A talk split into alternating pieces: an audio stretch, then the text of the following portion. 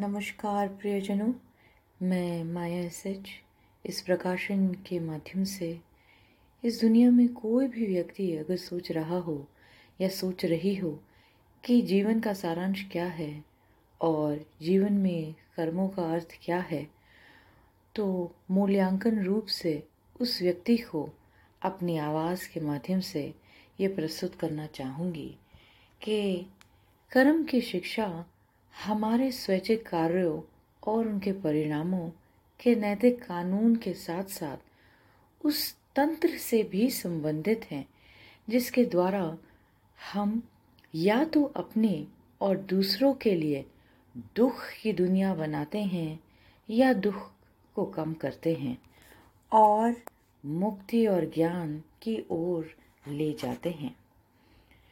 कर्म अगर गौतम बुद्ध की शिक्षा के अनुसार देखा जाए तो वास्तव में एक विशिष्ट कार्य के माध्यम से व्यक्त किए जाने, किए गए हमारे इरादे या इच्छा जिसे हम चेतना कहते हैं से ज़्यादा कुछ नहीं है।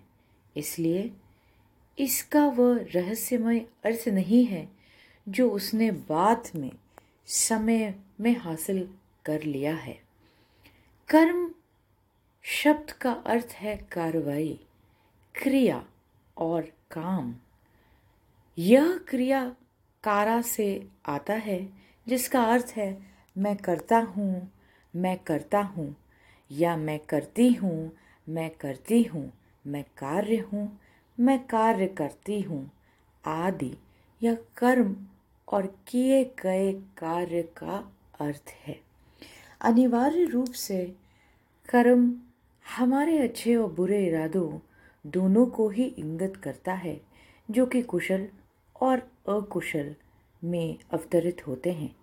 ये इरादे हमारे शरीर, हमारी वाणी और हमारे मन से अच्छे या बुरे कर्मों के रूप में प्रकट होते हैं। बदले में, हमारे कार्य कर्म विपाक नामक परिमाण लेते हैं, अर्थात परिणाम निरंतरता, कार्य का फल, कार्यों की परिपक्वता, उसके अनुसार आम तौर पर कर्म शब्द का प्रयोग सामान्य लोग कर्म और परिणाम दोनों के लिए ही करते रहते हैं, जो कि एक सही बात नहीं है। मानव मन पृथ्वी की तुलना में बहुत अधिक उपजाऊ है और यह उसी तरह काम करता है।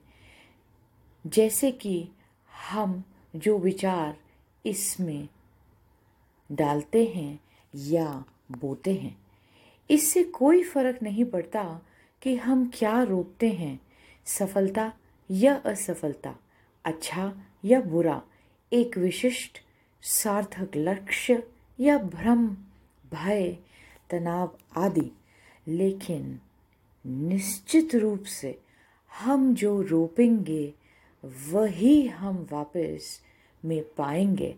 अर्थात वह हमें वापस कर दिया जाएगा, वो भी सूत समेत। आखिरकार मानव मन हमारे पास वापस आ जाएगा।